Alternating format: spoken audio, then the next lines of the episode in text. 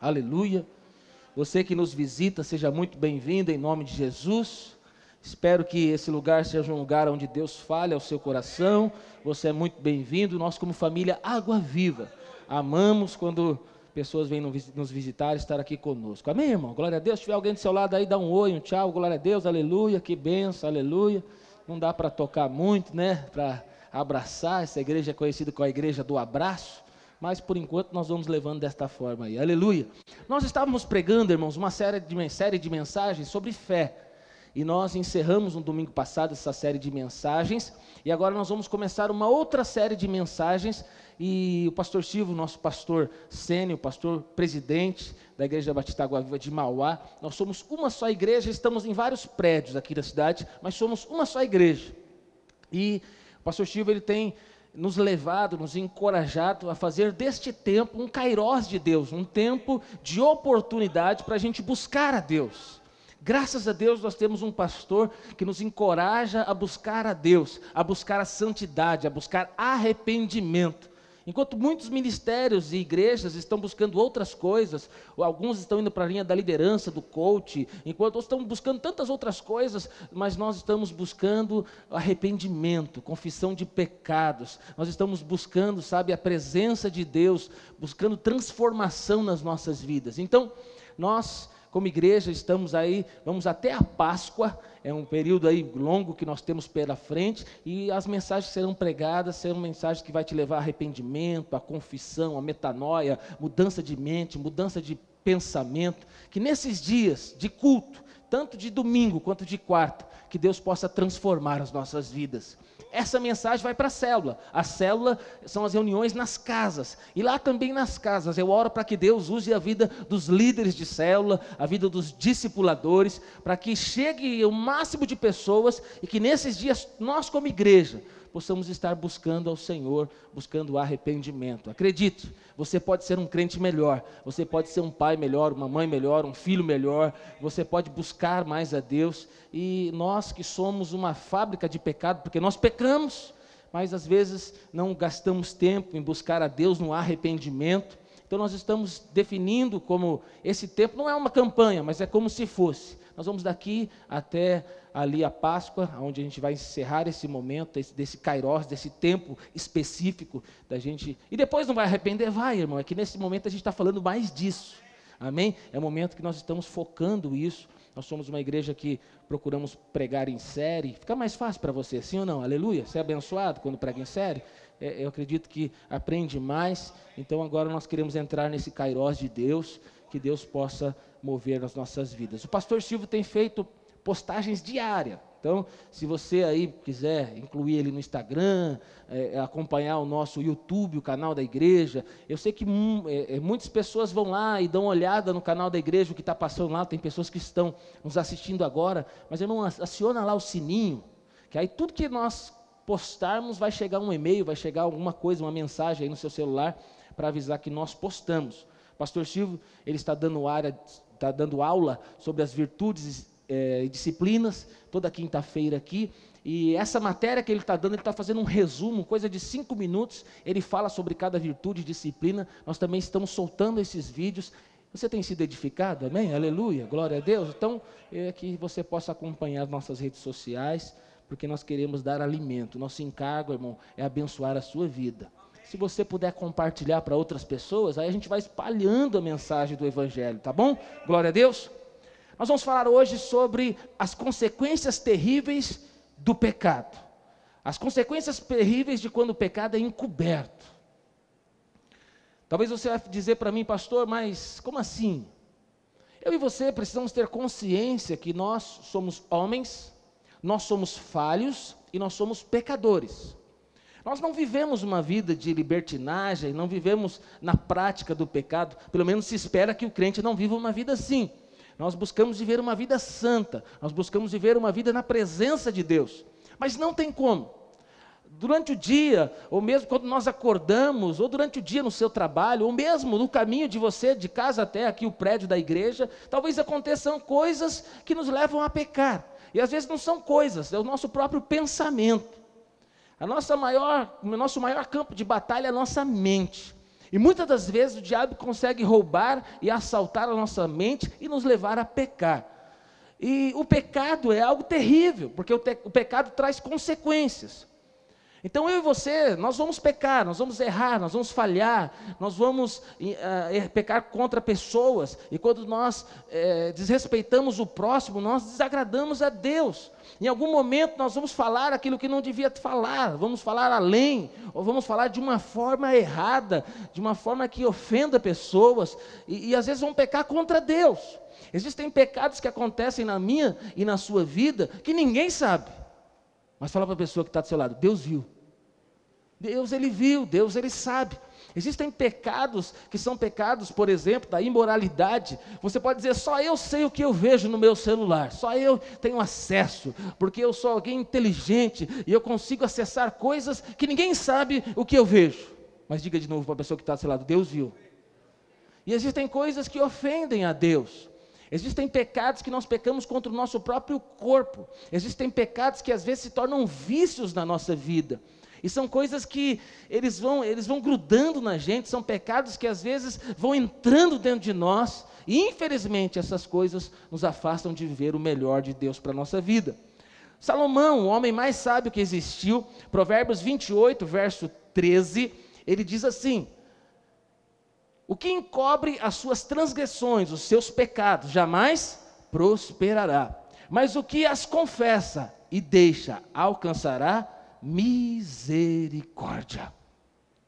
Hoje, nesse culto, que o Senhor possa, Ele possa vir ao nosso coração e que Ele possa confrontar a nossa vida, que Ele possa confrontar o nosso estilo de vida.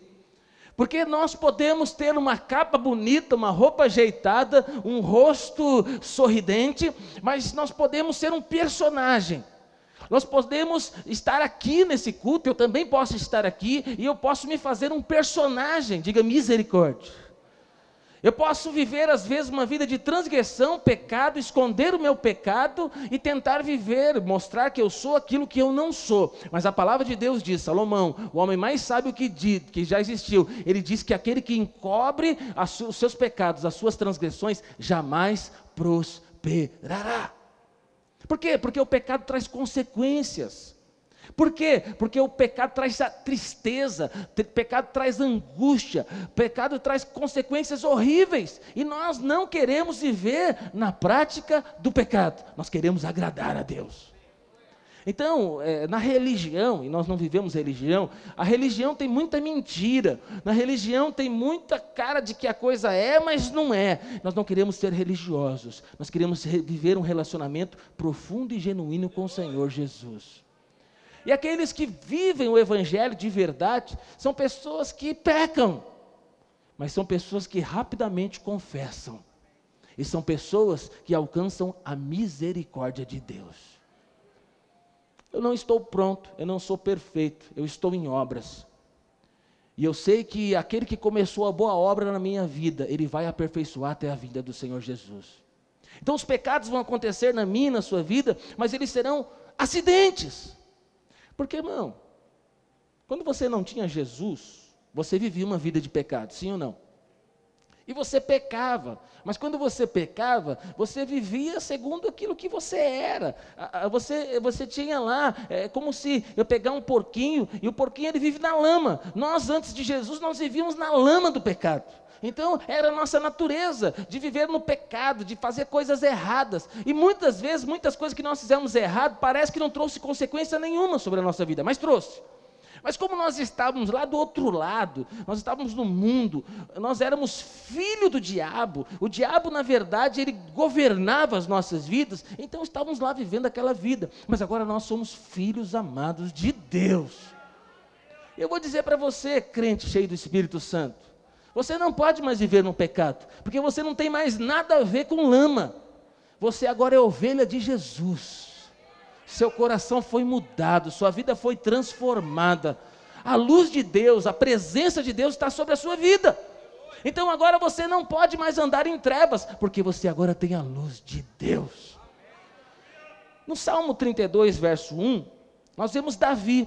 Davi foi conhecido como o homem segundo o coração de Deus. Mas esse homem segundo o coração de Deus, ele pisou na bola.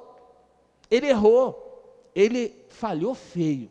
E no Salmo 32, verso 1, diz assim: Bem-aventurado aquele cuja iniquidade é perdoada, cujo o pecado é coberto. O que é bem-aventurado? Feliz, mais do que feliz, ultra feliz, mega feliz, aquele cuja iniquidade é perdoada e cujo pecado é coberto. Bem-aventurado o homem a quem o Senhor não atribui iniquidade, em cujo espírito não há dolo. Aí ele, no verso 3, então, até o verso 2, ele está falando de uma fase de ser feliz, de ser muito feliz, porque você é, vive a vida abundante que Deus tem para você. Então, viver com Jesus, irmão, é viver em felicidade, em alegria, em satisfação. Você é alegre? Você é feliz? Aleluia, glória a Deus. Quando nós vivemos na presença de Deus, nós vivemos cheios de alegria e felicidade. Sabe o que é o que nós estamos fazendo aqui? Aqui é a reunião dos santos. Nós não viemos para nos encontrar, nós viemos para encontrar a Deus. Nós não viemos para cantar assim como é lá no show do Roberto Carlos. Nós viemos no culto de adoração ao Senhor. Então nós estamos diante do Rei dos Reis e Senhor dos Senhores e nós estamos adorando, nós estamos louvando e exaltando. Mas você viu como o culto começou feliz? Tan, tan, tan, tan, tan. Tá, tá, tá. Foi legalzinho o teclado ali, aleluia, tudo foi muito bom. E alguém pode dizer, esses crentes são muito, muito alegrezinho, o teclado está tá fazendo muito tan, tan, tan, tan, tan. Não, irmão, é porque nós somos felizes. Nós somos o povo de Deus, nós somos salvos, nós somos libertos do pecado. Aleluia, aleluia. Então o normal é a gente se alegrar na presença de Deus. Então, quando encontra um alegre com outro alegre com outro alegre, irmão, vira isso aqui, um monte de gente feliz dançando na presença de Deus. Aleluia. Mas no verso 3, aí vira bola.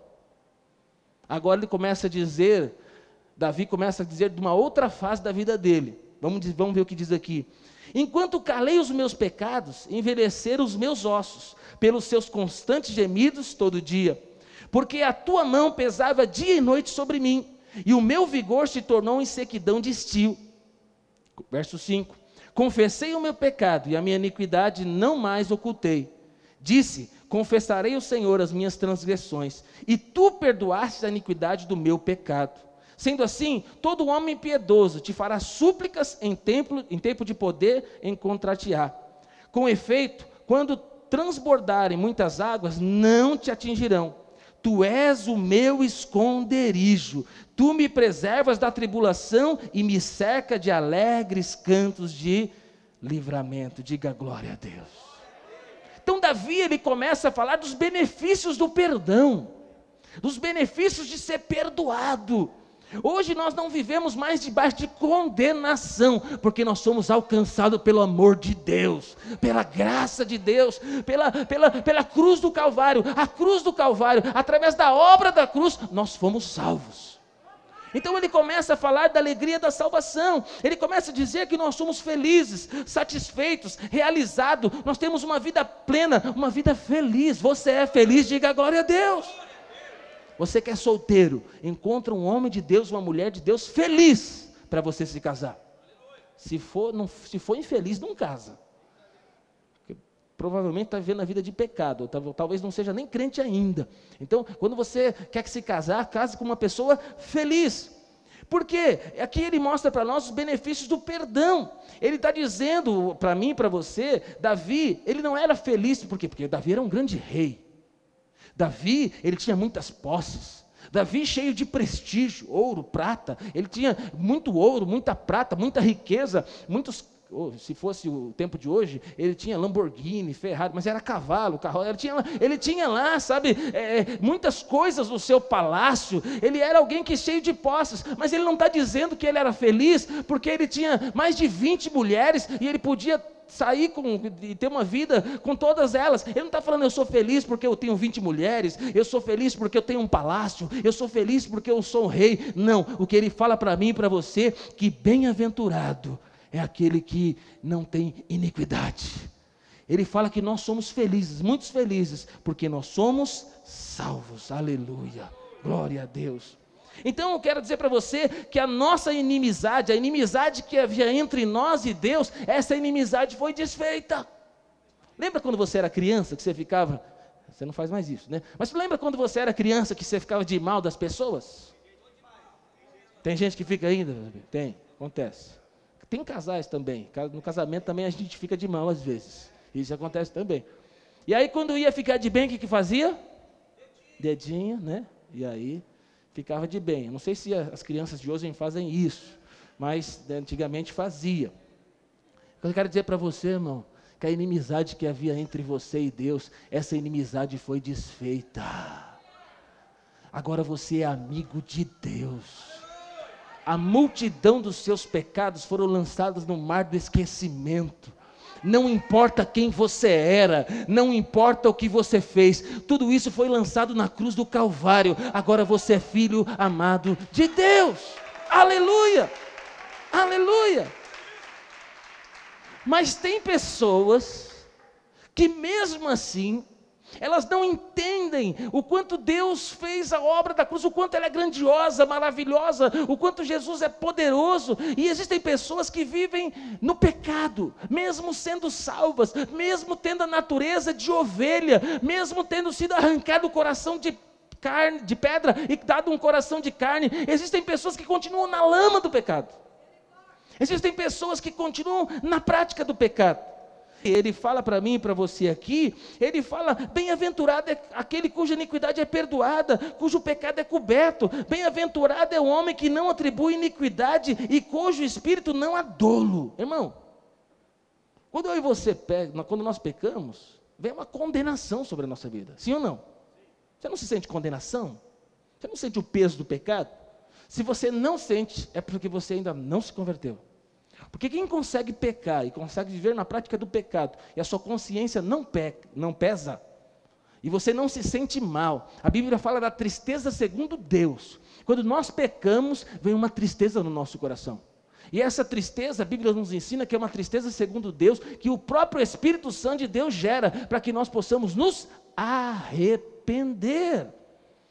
Existem pessoas que dizem: ah, não, eu sou filho amado de Deus e eu posso fazer qualquer coisa. Então eu vivo no pecado e mesmo assim Deus continua me amando e mesmo assim eu sou filho amado de Deus. Você não entendeu nada do evangelho.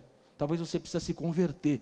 Porque quando você descobre que você é amado, você quer agradar aquele que é a razão do seu amor. Quando você é amado pela sua esposa, quando você é amado pelo seu marido, quando você é amado pelos seus pais, você não quer traí-los, você que não quer abandoná-los, você não quer chateá-los. Quando você descobre que você é amado, de verdade você é amado, você quer agradar essa pessoa. Então vou dizer para você, quem descobriu que é filho amado de Deus, ele não quer pecar, ele quer agradar o coração de Deus. Ele quer ser a imagem e semelhança de Deus, ele quer a vida abundante de Deus. Aqui aquele que já desfrutou da alegria da salvação, ele não quer andar no, no pecado, porque o pecado traz tristeza, condenação, o pecado traz medo, angústia, solidão, tudo de coisa ruim. O pecado é terrível. Pastor, qual que é o contexto do Salmo 32? Do versículo 3 para frente, que Davi ele conta para nós, né, que diz assim: Enquanto calei os meus pecados, envelheceram os meus ossos pelos meus constantes gemidos de todo dia.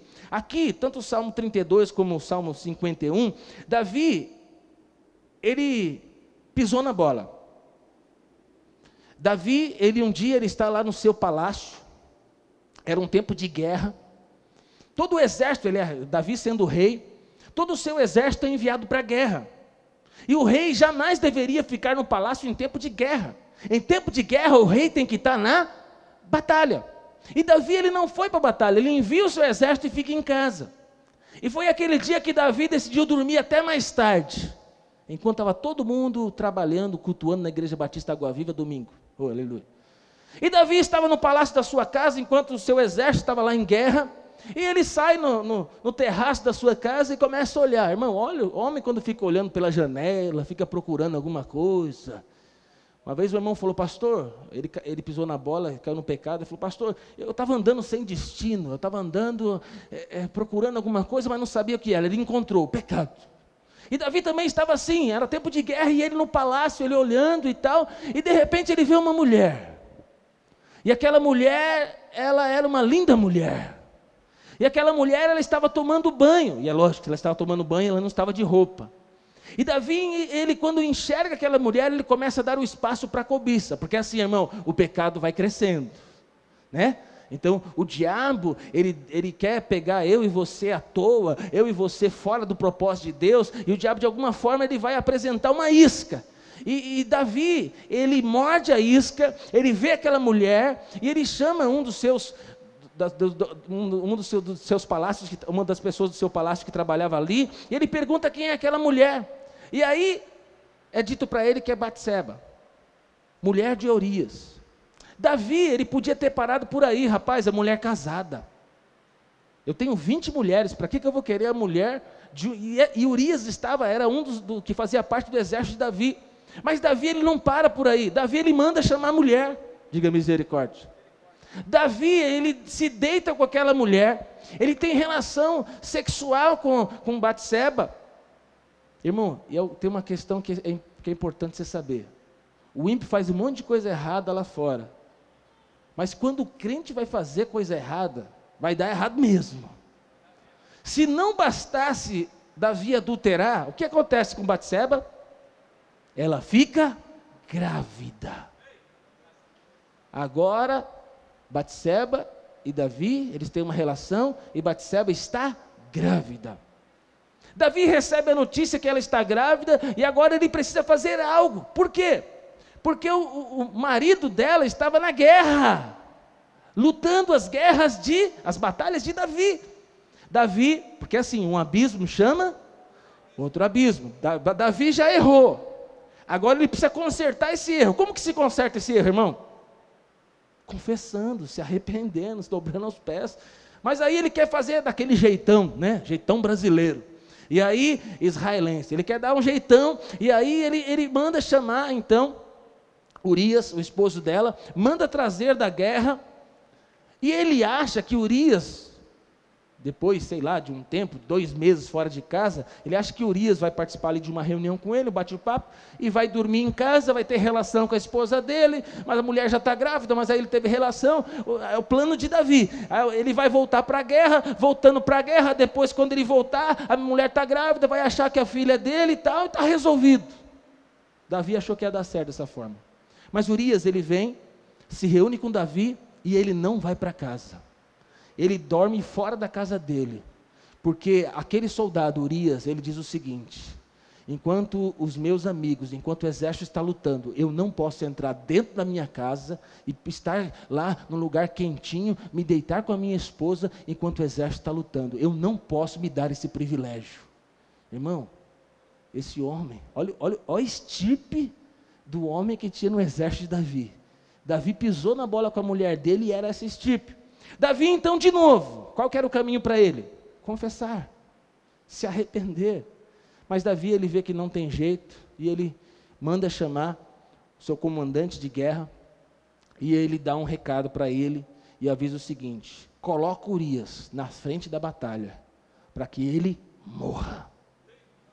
E o comandante coloca Urias à frente da batalha e ele morre. Resumindo, parece que está tudo resolvido, porque agora Davi, como rei, ele poderia ter aquela mulher para si e tocar a vida dele normal.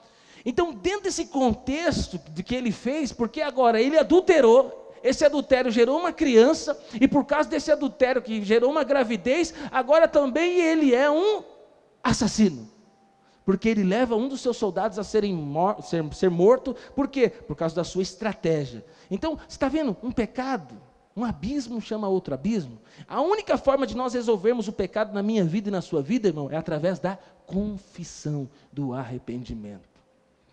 A Bíblia mostra para nós que passa muitos meses. Davi, ninguém tinha visto, ninguém sabia, só Davi sabia. Só Batseba sabia do pecado, do adultério, de tudo. Urias morreu, já era. Mas é interessante, irmão, que cerca depois de, de dez meses, imagino eu, a Bíblia não fala exato com exatidão quanto tempo era, mas a criança já tinha nascido. E Davi não falou nada para ninguém. Mas aí, irmão, aparece um profeta, Natan. Você conhece a história? aparece um profeta Natan e bate na porta de Davi. Entra na vida de Davi. E Natan começa a contar ali uma história e tal, e, e Davi, ele se ira, e aí de repente o profeta estende o dedo na cara de Davi e fala assim: Este homem é você, você é o adúltero, você que roubou a ovelha, você que roubou a mulher de alguém que era do seu, o soldado do seu exército. Urias, Deus levanta Urias para expor o pecado de Davi. Presta atenção. Deus nos ama tanto, mas Deus nos ama tanto, que se necessário for, Ele vai me expor, me expor e te expor, para nos levar ao arrependimento. Davi, ele fez tudo usando uma estratégia humana. Ele pecou, ele errou, ele falhou, ele se deitou com uma mulher que ele não podia se deitar, ele adulterou. Davi, ele levou Urias a morrer à frente da batalha. Ninguém sabia de nada, mas fala para a pessoa que está do seu lado de novo: Deus sabia. E Deus ele envia um profeta para expor a vida de Davi. E dentro desse contexto de cerca de dez meses, aonde Davi estava ali encobrindo o seu pecado, é aí que ele diz o seguinte: enquanto calei os meus pecados, envelheceram os meus ossos, pelos constantes gemidos de dia e de noite. O pecado traz consequências terríveis na nossa vida. Que hoje eu e você possamos se ele, Deus, o Espírito Santo de Deus possa esquadrinhar o nosso coração e encontrar pecados dentro de nós. Não é o que eu vou ficar procurando, não. É o Espírito Santo que vai nos convencer do pecado. Diga glória a Deus. Então, a primeira consequência que acontece na nossa vida quando pecados são encobertos. Primeiro, Salmo 32, verso 3 diz assim: Envelheceram os meus ossos. Quem vive o salvo Amém? O salvo que vive uma vida de pecado, a Bíblia mostra para mim e para você que nós vamos viver uma vida de aflição, de agonia e de perturbação. O que ele está dizendo aqui é difícil explicar, é difícil eu te explicar, mas o sentido é do pecado, é você sentir o peso do pecado. O crente que vive com pecado encoberto, ele vive uma vida aflita. Uma, uma vida cheia de perturbação. É algo interior, irmão. É algo que você não sabe explicar. Não é algo exterior, é algo interior. É uma questão, é uma questão mal resolvida. Sabe com quem? Com Deus.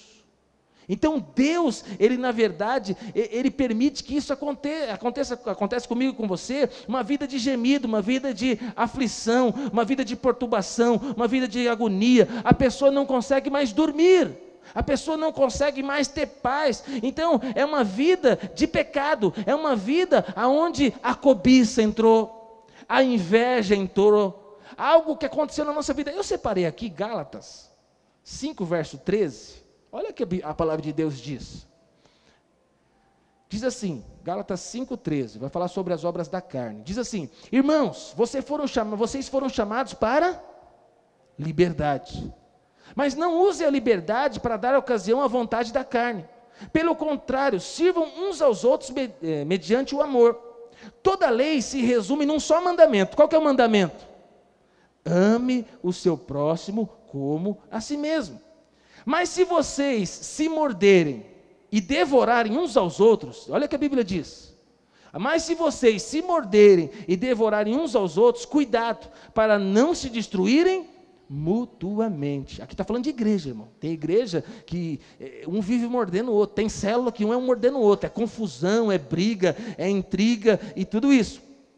Por isso vos digo: vivam pelo Espírito. Irmão, só tem duas formas de você viver: ou cheio do Espírito ou na carne. Não tem como, não tem meio termo. Ou nós estamos cheios do Espírito e vivemos dando fruto do Espírito, manifestando o fruto do Espírito, ou na carne. De modo nenhum satisfarão o desejo da carne, pois a carne deseja o que é contrário ao espírito, e o espírito o que é contrário à carne. Estes estão em conflito um com o outro, de modo que vocês não fazem o que desejam. Mas se vocês são guiados pelo espírito, não estão debaixo da lei. Então nós precisamos definir se eu vou andar no espírito ou se eu vou andar na carne. Se eu estou no Espírito, eu não estou debaixo da lei. Eu não sou conduzido pela lei. Não adulterarás. Ah, não vou adulterar porque está escrito não adulterarás. Não. Quando a chance de adulterar, ela vem na minha frente, eu quero agradar o meu Deus. Mas o adulterar, porque Jesus aumentou o padrão. A Bíblia diz, Jesus, ele, quando ele aumentou o padrão, ele diz o seguinte: só de eu desejar uma mulher, eu já adulterei, já pequei. A Bíblia diz outra lei, outro mandamento: não matarás. Já matou alguém? Quem já matou alguém? Não precisa, não precisa confessar aqui, não, aleluia. Tem um capitão da polícia aqui, não faça isso, não confesse. Mas a Bíblia diz, Jesus aumentou o padrão, falou: quando eu odeio meu irmão, quando eu não quero mais olhar na cara dele, quando eu pego raiva de um, de um irmão ou de qualquer outra pessoa, eu já matei. Então, olha, olha as obras da carne, vamos ver se a gente tira 10 nessa prova. Aleluia. Quem quer passar pelo teste aí? Aleluia. Vamos ver se tem alguma obra da carne na nossa vida. Vamos lá. Primeiro, imoralidade sexual. Segundo, impureza. E outras traduções diz de vida emocional e mental detonada. Na nova linguagem de hoje diz vida emocional e mental detonada. Outra, libertinagem se para mim traduzir para você aqui também, busca frenética pela felicidade sem satisfação. Outra, idolatria, feitiçaria, ódio. Algumas traduções diz ira. Outras traduções, uma solidão paranoica, aquela pessoa que, que quer viver só sozinha, né? Discórdia. Outras traduções diz competição selvagem. Aleluia. Como que é na sua empresa, na sua casa, vai, vai se avaliando aí. Ciúmes. Ah, Lembra do maridão e da esposa, aleluia. Ciúmes, ira, egoísmo. Algumas traduções dizem consumismo insaciável. Dissensões. Para traduzir para você ficar mais fácil, temperamento descontrolado. Os explosivos. Facções. Facções é quem faz grupo. Panela, divisão, Outras traduções diz quem vê os outros como rivais. Inveja. Você viu o carro que o seu vizinho comprou, irmão? Aleluia. Inveja. Embriaguez. Tem crente que está da graça, irmão. Agora está tomando todas. Cachorro está lambendo a boca dele. E ele fala que está cheio do espírito. Eu não sei de qual espírito, mas deve estar tá assim mesmo orgias e coisas semelhantes. Eu vos advirto, como antes vos adverti, que os que praticam essas coisas não herdarão o reino de Deus. Irmão, aqui está falando para gente salva. Tem um monte de gente salva que estão vivendo na carne. Em nome da liberdade, como nós acabamos de ler, em nome da liberdade, eles acham que pode fazer qualquer coisa. Em nome da liberdade, troca de mulher como troca de roupa. Em nome da liberdade, eles usam as estratégias do mundo para se relacionar com as pessoas dentro da igreja. Em nome da liberdade, sabe, eles acham que o seu dinheiro não tem limite, gastam mais do que ganham. Em nome da liberdade, é, é, estouram e faz, muitas coisas acontecem. O que, que é isso? Isso é carne.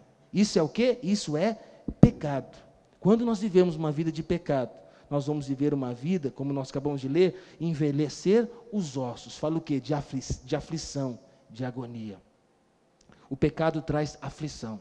O pecado traz agonia. Segundo, a segunda consequência dos pecados encobertos são constantes gemidos. Verso 2 diz assim: Pelos meus constantes gemidos todo o dia. Irmão, aqui a coisa aumentou. Você já, você já sentiu uma dor que te levou a gemer? Ou sei lá, você já passou por uma circunstância que você levou a gemer? Pelo que Davi está ilustrando para nós aqui, depois do pecado de adultério e da morte de Orias, irmão, ele ficou dez meses com, sentindo como se os seus ossos, ossos tiveram, tivessem sido consumidos, envelhecendo, sendo quebrados, dilacerados. E ele também diz para nós que ele vivia em constantes gemidos. Viver em pecado é viver uma vida terrível. Mas eu quero dizer para você: Deus tem uma vida abundante para você. É ausência de paz, irmão. Hoje nós temos a paz que excede a todo entendimento. Hoje nós temos a salvação. O Salvador está dentro de nós. Uma vida abundante foi conquistada para mim e para você. Eu não sei qual palavra que eu uso, eu não estou encontrando uma palavra agora para dizer. Depois de tanta, de tanto presente, depois de, de, tanta, de, tanta, de tanto favor de Deus para conosco, nós somos salvos, regenerados, hoje nós podemos viver a vida abundante, hoje nós podemos viver uma vida feliz, hoje nós podemos ter um casamento feliz, hoje nós podemos ter uma vida profissional que prospera, hoje nós podemos ter de tudo, porque o nosso Deus é um Deus que vai nos abençoar, nos prosperar, nós vamos viver uma vida feliz da presença de Deus, tendo ou não tendo, mas vamos ser felizes, aleluia. Mas tem gente que escolhe viver a vida no pecado. Viver uma vida de perturbação, constantes gemidos. Irmão, se você tem errado, se você tem falhado, que hoje você possa vir aos pés da cruz de Cristo e que você possa se arrepender e dizer: Eu quero viver a vida abundante que Deus separou para mim. Davi, no Salmo 32, 4, diz assim: Porque a tua mão pesava dia e noite sobre mim, e o meu vigor se tornou em sequidão de estio. Irmão, você tem ideia do que a mão pesar sobre a cabeça de uma pessoa? Tem, porque em algum momento você já, você já falhou. Já pisou na bola com Deus feio? Quem já pisou na bola feia aqui? Aleluia. Não que você está pisando, você já pisou, faz muito tempo assim. Lembra lá, 1817? Lembra quando você pisou na bola com Deus lá? Então, Deus falando desse tempo. A mão de Deus pesando. Eu, nós precisamos ter a mão de Deus, nós já temos, né? A mão de Deus do favor de Deus. Mas quando nós vivemos a vida no pecado, essa mão que é a mão do favor, da graça, essa mão que nos abençoa, essa mão que abre portas, agora se transforma numa mão que pesa sobre as nossas vidas. Mas por que isso acontece? Porque Deus nos ama. Deus nos ama tanto, irmão, que Ele não quer nos perder. Ele não quer nos largar no pecado. A palavra de Deus diz que ele disciplina aqueles que ele ama. Diquinha para você. Vai sair para o Facebook. Irmão, arrepende logo. Muda de caminho logo. Sai dessa rota. Para de esconder. Para de jogar as coisas debaixo do tapete. Porque uma hora vai vir um Natan na sua vida e vai tirar o tapete. E vai mostrar o que está debaixo do tapete. Para que você possa se arrepender e sair dessa vida porque Deus te ama. Não precisa vir Natan, ou talvez, quem sabe, eu sou o Natan hoje na sua vida. Ou essa mensagem é o Natan na minha vida. Que eu possa ser esse Natan que estou dizendo para você: arrependa, porque Deus tem uma vida abundante para você. Muda de vida hoje, porque Deus tem algo sobrenatural, poderoso, maravilhoso para você. Que hoje eu e você possamos dobrar nosso joelho na presença de Deus. Segundo aos Coríntios 7, verso 10. Olha o que a Bíblia diz, Novo Testamento, diz assim: porque a tristeza, segundo, é a tristeza que vem do diabo, irmão? É a tristeza, segundo Deus, produz arrependimento para a então existe uma tristeza que vem para dentro de nós, que é uma tristeza segundo Deus, para produzir arrependimento. O que, que é arrependimento? É mudança de pensamento, é metanoia que a ninguém traz pesar, mas a tristeza do mundo produz morte. A tristeza do mundo produz morte, mas a tristeza, segundo Deus, produz arrependimento. Que hoje eu e você possamos orar, Deus, se há pecado na minha vida, que o Senhor possa trazer a tristeza, segundo o teu espírito, para que haja arrependimento na minha vida. Senhor, esquadrinha o meu coração, esquadrinha o meu interior, transforma a minha vida, porque eu quero viver a vida abundante que o Senhor separou para mim. Se há algo de errado na minha vida e na sua vida, que hoje Deus possa mostrar. Terceira consequência dos pecados encobertos: uma vida sem vigor. Salmo 32, verso 4 diz assim: Porque a tua mão pesava sobre mim dia e noite, e o meu vigor se tornou em sequidão de estio. Irmão, um crente cheio do espírito é um crente animado, é um crente pronto para as coisas. O que é para fazer? É para arrancar o capeta dali, eu arranco. O que é para fazer? É para ajudar, eu ajudo, eu faço, eu resolvo. Gente cheia do espírito, irmão, é gente elétrica. Você está elétrico? Aleluia. É gente animada, é povo de fé, é gente que quer fazer a obra de Deus. É, é, é, é o crente cheio do Espírito, ele vai para a entrevista, ele sabe, lá está escrito lá, tem que saber inglês fluente. Você fala, eu não sei, mas lá Deus, eu falo em línguas. Eu falo, lá não fala inglês, mas fala em línguas, aleluia. É gente animada, é gente que aceita desafio, é, é, é gente que fala: o que, que é para assumir o cargo de liderança na empresa? Estou dentro. Porque é gente cheia do espírito, é gente animada. Amém, irmão? Você é assim, animado? Mas quando a pessoa vive uma vida de pecado, ela se torna uma vida, uma pessoa sem vigor, sem brilho. Aquela pessoa que anda, conhece gente que anda até arrastando assim? Tem gente que anda, mas chinela vaiana e arrastando. Eu conheço gente assim, anda arrastando. Sabe o que é isso? Pecado. É, é tanta fraqueza que ele não consegue levantar o pé. Levanta o pé, irmão, vamos ver se está bem. Aleluia. Oh, aleluia. Glória a Deus.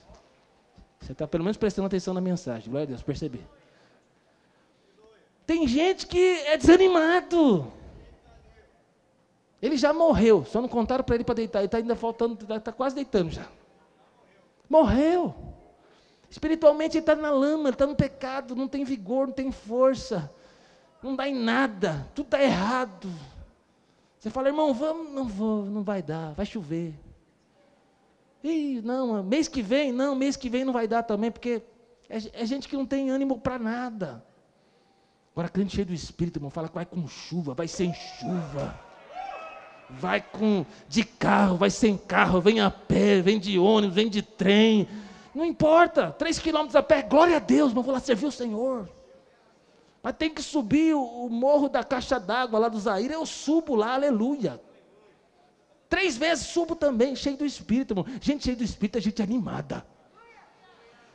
Mas quem vive a vida de pecado, ele vive uma vida de angústia, ele vive uma mão pesando sobre a cabeça dele, ele anda desanimado. E tudo isso é consequência do quê? Do pecado. Salmo 32, verso 4, da nova, nova tradução linguagem de hoje, diz assim: De dia e de noite tu me castigaste, ó Deus, e as minhas forças se acabaram, como o sereno que seca no calor do verão. Aqui, Davi está dizendo o seguinte: é como se, já viu uma árvore toda florida, coisa mais linda? De repente chega o inverno. Quando chega o inverno, irmão, aquela árvore fica horrível, seca, sem, sem nada, sem frutos, sem a, as folhas, sem ali beleza. Então o que Davi está dizendo é o seguinte, está dizendo para mim e para você, é que o pecado, ele viveu um momento de pecado, que a vida dele é como é o inverno, seco toda, toda a, a, água, a alegria, porque nós, nós somos, a maior parte do nosso corpo é água, né? E, e é, ele secou, irmão.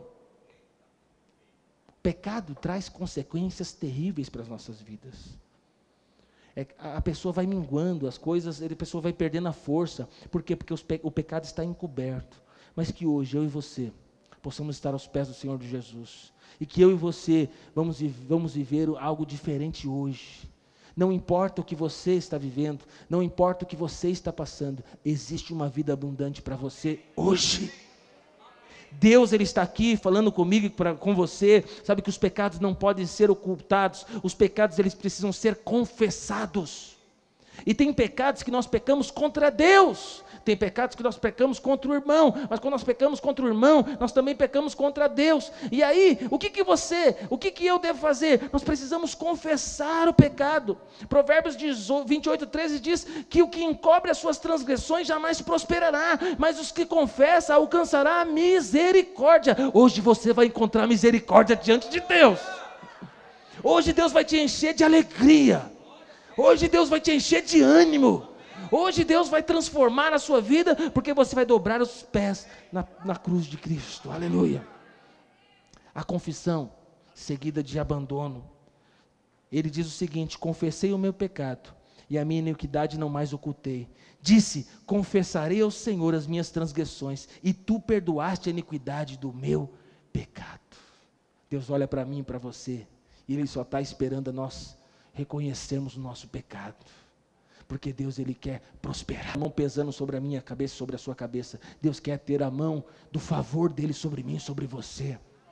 Deus ele me ama e Deus ele te ama e ele quer nos encher do Espírito Santo. Que essa mensagem seja hoje um, um, uma, uma, uma, profeta Natan dizendo para você, é, para você e eu, para nós nos arrependermos. Por que confessar? Porque a maior marca um arrependimento é a confissão, é você falar para Deus é você rasgar o seu coração diante de Deus. O perdão vai trazer para você restauração.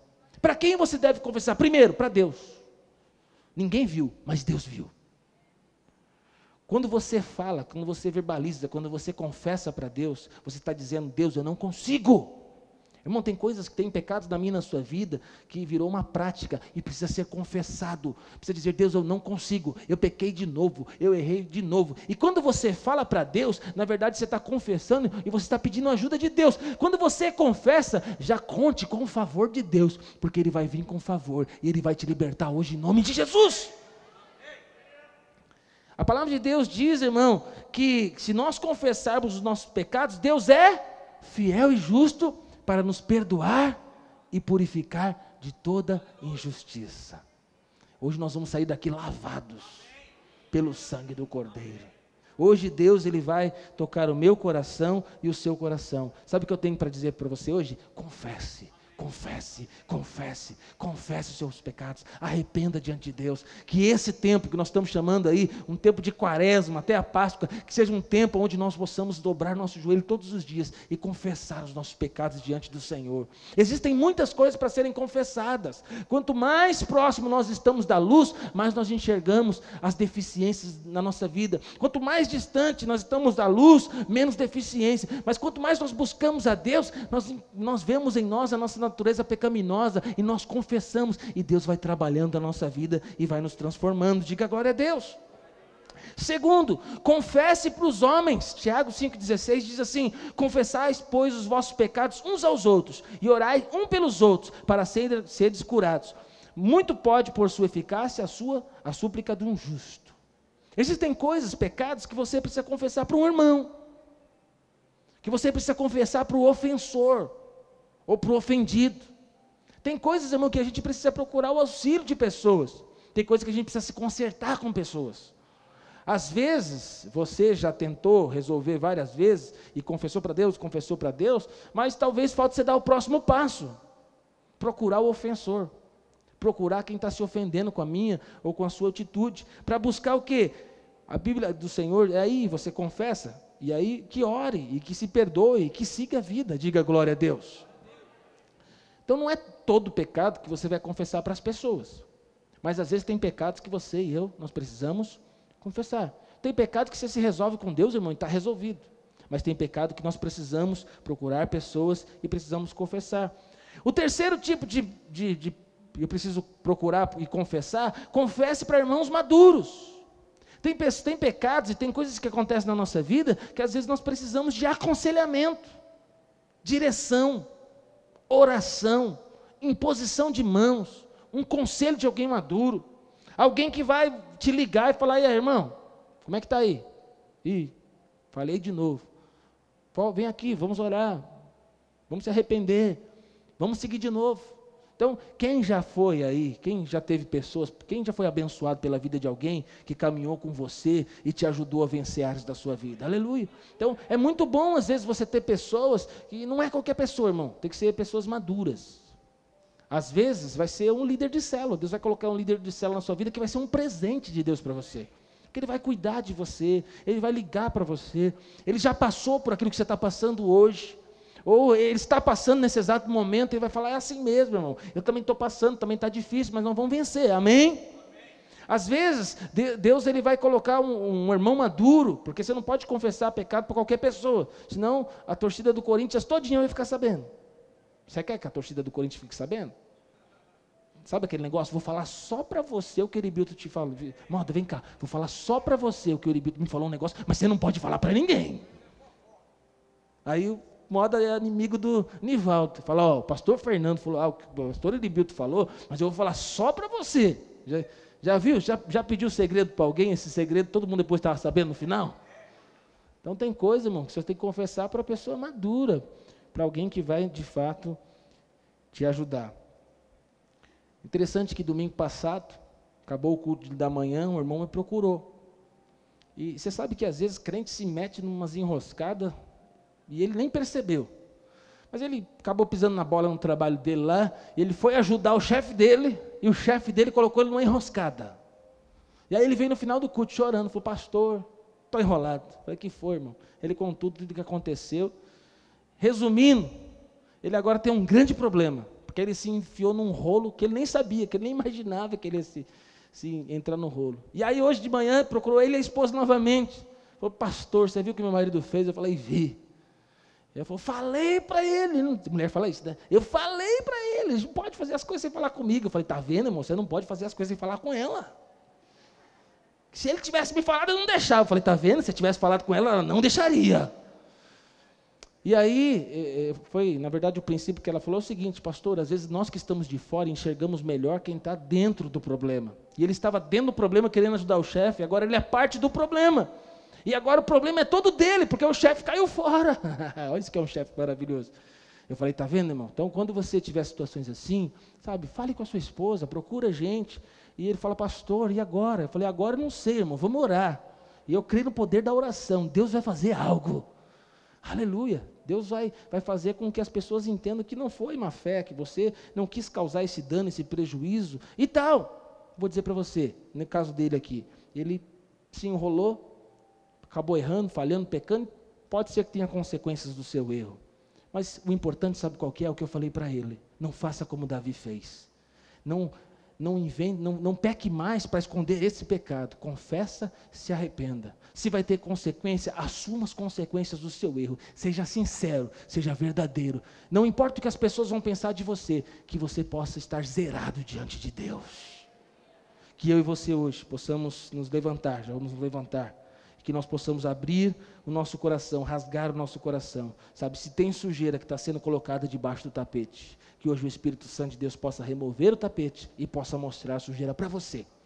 Que não precise situações é, terríveis acontecer para que o nosso pecado seja exposto. Que eu e você hoje possamos dobrar o nosso joelho e confessar os nossos pecados diante de Deus. Você é amado de Deus. Deus quer dar uma vida abundante para você. Deus, ele quer mostrar algo grandioso e maravilhoso. Mas antes disso, Deus quer mostrar coisas que precisam ser tratadas no seu coração e no meu coração. Quero convidar você a se colocar de pé. E que agora você feche seus olhos na presença de Deus. E que Davi, um homem segundo o coração de Deus, que falhou, que errou, que pecou, que viveu aí dez meses terríveis, ele não precisava viver tanto tempo assim e que um abismo foi chamando outro abismo. Talvez isso que hoje você possa se arrepender diante de Deus. Sabe, quando você pede perdão ou quando você perdoa, perdão é para quem não merece, irmão. O Senhor está de braços abertos para te perdoar. Mas talvez você também eh, hoje precisa liberar perdão para as pessoas, liberar perdão para quem não merece, quem falhou com você, quem errou com você, quem está em dívida com você, que hoje você possa se colocar diante de Deus e rasgar o seu coração. Vamos adorar ao Senhor. Feche seus olhos.